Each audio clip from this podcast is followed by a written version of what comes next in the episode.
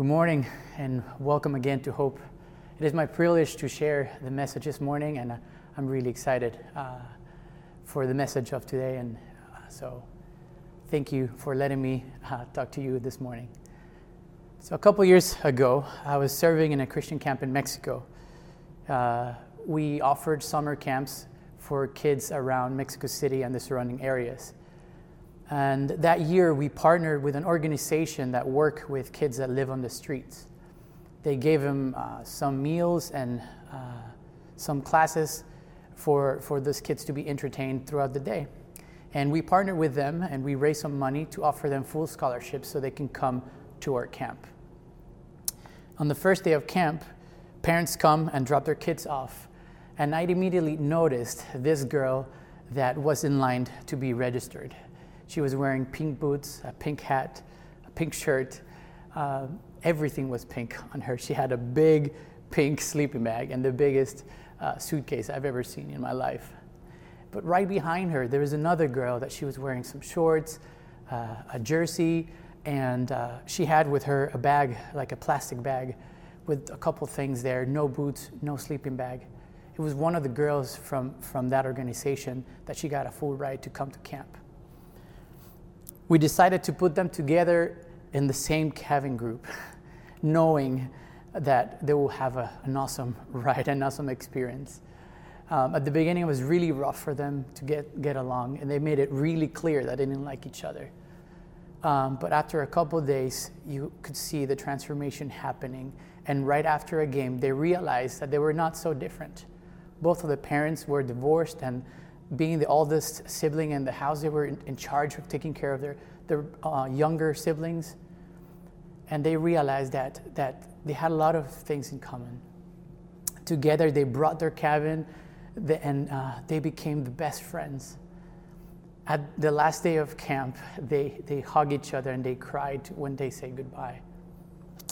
That would never have happened if they didn't experience being part of a community a community designed to offer them a unique environment where they could be themselves, they could be love, they could be um, live above artificial limitations. They were able to serve together, grow together, and blossom into who they're created to be. Today's scripture comes from 1 Peter in the chapter 4. We're going to be reading from the verses 8 to 10.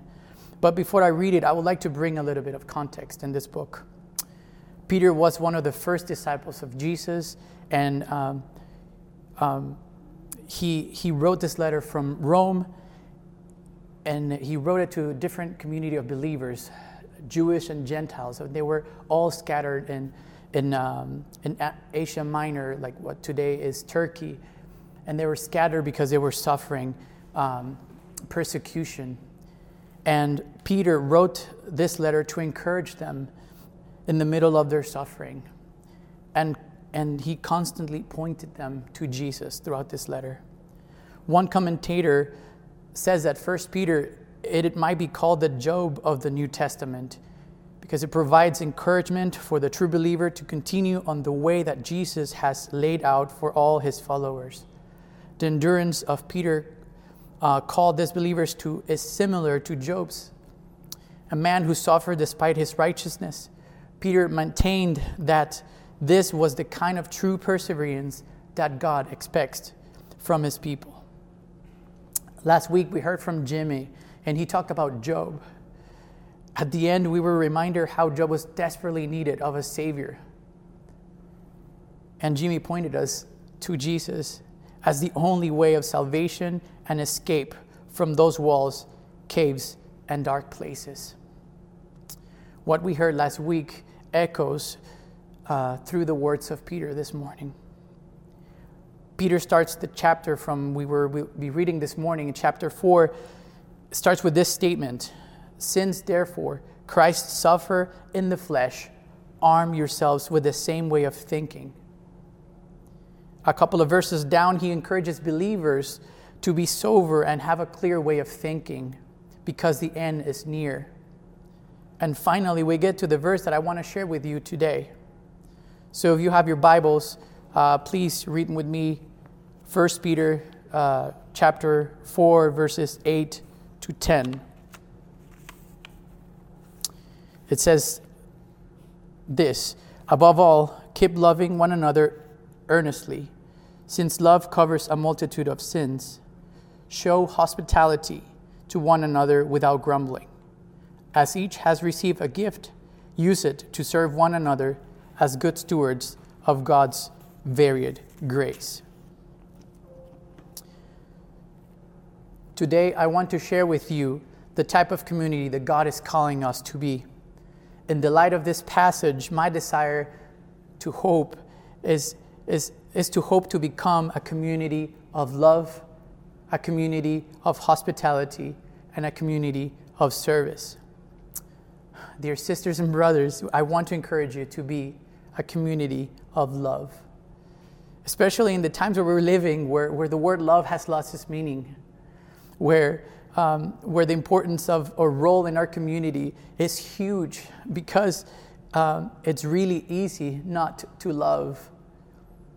Our sinful nature pulls us away, and I found myself carrying out at, at, at fault constantly especially when I'm driving, and you can ask that to my wife.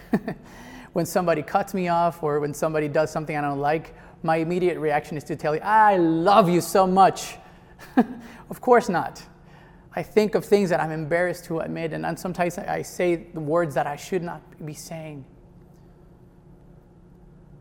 But true love and, and loving each other deeply is not an easy thing to do.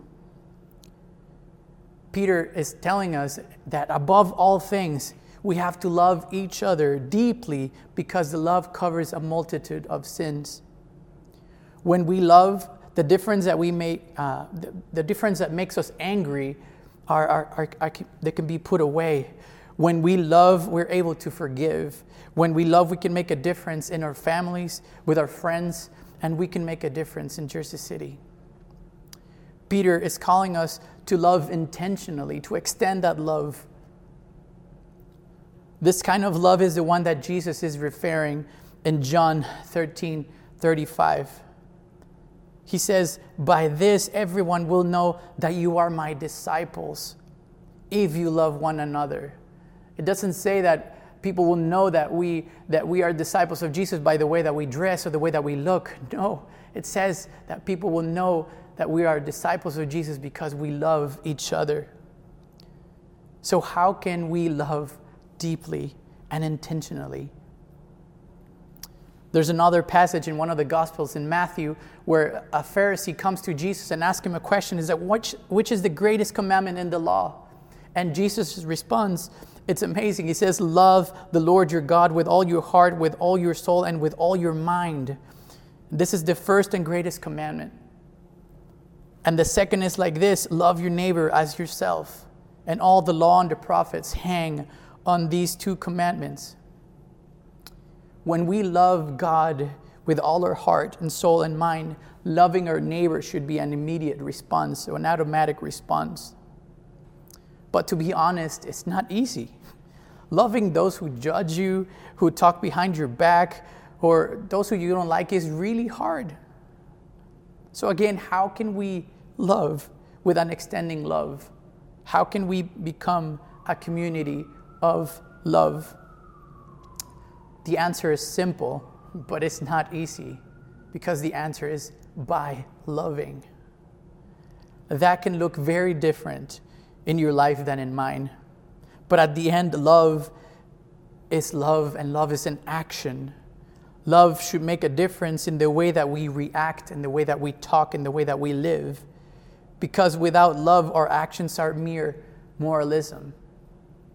The Apostle Paul, in, in, in his letter to the Corinthians, says uh, in, in 1 Corinthians 13, it says, If I speak tongues of men and angels, but I have not love, I'm a noisy gong or a clanging cymbal.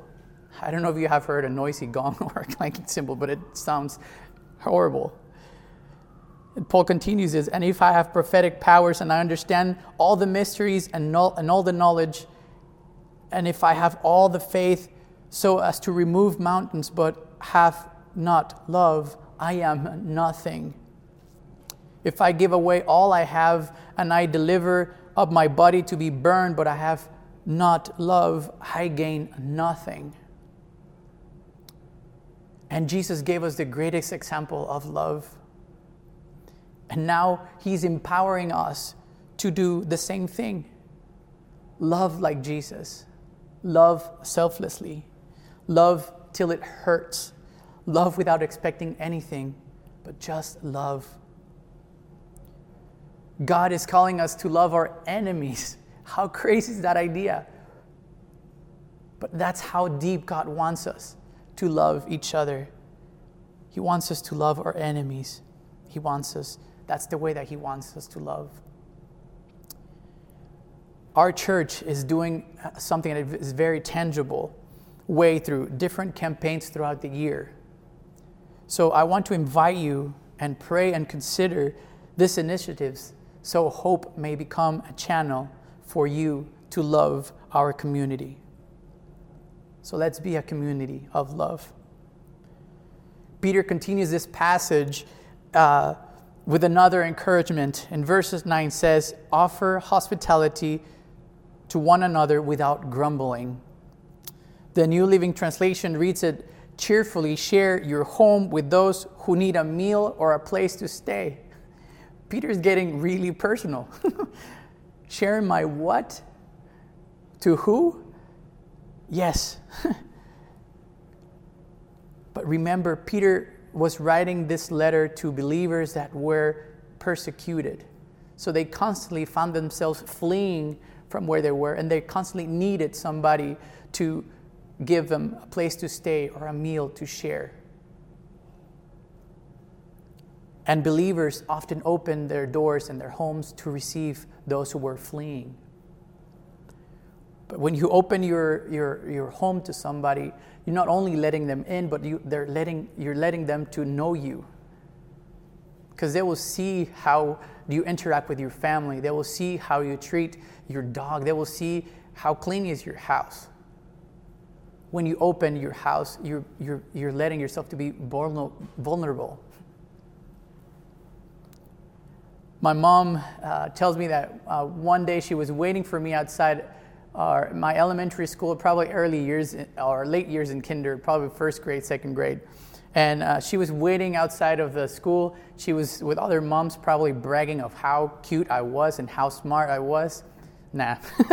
uh, but um, as she was talking with, with uh, the other moms, um, she noticed that her little boy was standing up in the middle of the patio in front of everybody, and with the top of his lungs, he yelled, Who wants to invite me for dinner? and to her surprise, there was a bunch of kids that raised their hand and they say, Hey, I want to invite uh, G to my house. And also, some parents were there. But I'm really thankful for those who opened their homes to this little rascal to have somewhere to eat or a place to stay. And those experiences uh, shaped who I am today. Hospitality is an extension of the love that Peter is telling us to love deeply, and hospitality is an ex- extension of that love. The Bible is full of verses that encourage hospitality. Hebrews 13 1 and 2 says, Keep on loving each other as brothers and sisters do not forget to show hospitality to strangers. For some who have done this have entertained angels without realizing it. Romans 12, uh, verse 13 says, When God's people are in need, be ready to help them. Always be eager to practice hospitality. So, Hope Jersey City, we are called to be a community of hospitality and hospitality without grumbling. For those who know, don't know, I am from Mexico. And uh, Mexico is known for many things like tequila, tacos, mariachi, some other delicious food and folklore, and some other not good things, but today I want to share the good things. Um, one of the things I believe Mexico is known is because of its hospitality. According to the Mexican government, each year, an average of 49.6 million people visit Mexico. And out of those almost 50 million, nine come from the US. And 50% of those that come to Mexico return at some point in their lives. We all have heard the phrase of mi casa es tu casa, my house is your house. When we Mexicans say that, we really mean it. If I could translate it into English, we are saying, like, we are here for you. Anything you need is here anytime, literally anytime. If you need something, you can come to us. This is a safe place. We want you to feel at home. You can come and knock and come in. Don't, you don't even have to knock. Just come in and feel at home. This is what mi casa, tu casa means. And I think it's similar to what Peter is saying offer hospitality without grumbling. So, in the midst of COVID, how we're supposed to offer hospitality without grumbling? Well, it could look like uh, making yourself available for a phone call, for a Zoom meeting, or a WhatsApp or a text. We can keep an open line of communication for people to tell you how they're doing so we can pray for each other. You can encourage each other. We might not be able to share a room for someone to stay, but we can share our time and resources to help them. Maybe in, it, it can look like helping somebody with rent money or letting them stay at your place if you take the, the right precautions. Hospitality can look like sharing a meal with your neighbors, especially the one that is hard to love. And you know which one I'm talking about because I have one too. We all have one. But the Holy Spirit instructed Peter to mention grumbling because he knew we will grumble. He knew that it was going to be hard. He knew that it will cost us and they will, will complain. Why do we have to open up our house to strangers? Why do I have to make a bed? Or why do I have to prepare a meal? But remember, Christ suffered to the point of death. And there's no nothing that, that can compare to that sacrifice and that suffering. We're not only called to be a community of love and a community of hospitality, but we're called to be a community of service. Let, let's read the verse 10. Each of you should use whatever gift you have received to serve one another as faithful stewards of God's grace in its various forms. When I read this verse, I immediately think of, of, um, of the story in the Gospels where Jesus and his disciples are found in quite a situation. There were 5,000 people. Don't worry, they're six feet apart and they were wearing their masks. But a little boy comes and brings his lunch. He brings five loaves of bread and two fish. And Jesus sees this action. He prays and gives thanks for this food, and, and a miracle happened. And everybody was fed. Everybody was able to eat, and there was leftovers. But what I'm telling you this story is because the boy used what he had to serve others. Imagine if, if, the outcome of that was incredible, what God can do with your life. Imagine what God can do with your gifts. When I was in seminary, I had the opportunity to learn from teachers with doctorates in theology, master's degrees, missionaries that were like 30 years in the field and they all were using their gifts to serve others, to serve me. But I want to tell you a bit about um, my favorite teacher, and his name is John Lafada. Every morning before sunrise, John and his wife were, would be outside of their houses, outside of their house, and, and be, they will be praying for us, students. Every morning, he will, he will spend that time in praying for us he, he was one of the only teachers who showed real interest in, in, in me, in my life, in my growth, in my development. He was always humble, always looking for ways in how to serve others. But Mr. Lafara was the grounds maintenance person in my seminary. He was not a teacher in a classroom, but his life was the most beautiful theology book that I've ever read in my life. His character spoke and continues speaking volumes of God's grace and love and a godly example and a true image of what God can do if you let yourself be used and you let your talents be used. he, as a grounds maintenance person, had a bigger impact in my life that, that most of my teachers with, with doctorates and, and masters had. I'm telling you this because we often think that we need those titles, that we need that recognition in order to make something and make a difference in somebody's life. But it's not true. You can change somebody's life by cutting grass. You can change somebody's life by programming and doing your work with excellence. You can change somebody's life by cooking delicious meals every day to your family. You can change somebody's life doing uh, what you're called to do and using those gifts to serve others. When I think of love, service, and hospitality, I think of Jesus. The only way that we can achieve these three things as a community is through Jesus. There's no way that we can do it without Him and without His example. So I want to close this morning with a, with a final verse in Philippians, um, in the chapter 2, 5 to 11, and I will read this. And while I'm reading it, please meditate in the words and, and, and really think of what Jesus uh, did meant and what it's meaning right now in your life. This passage says, in your relationship with one another, have the same mindset as, as Christ Jesus, who, being in very nature God, did not consider equality with God something to be used to his own advantage. Rather, he made himself nothing by taking the very nature of a servant, being made in human likeness. And being found in appearance as man, he humbled himself by becoming obedient to death, even death on a cross.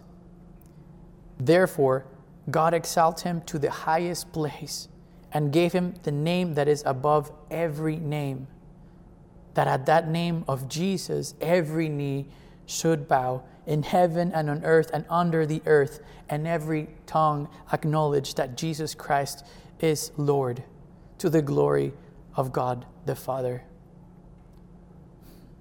What a great example we have in Jesus.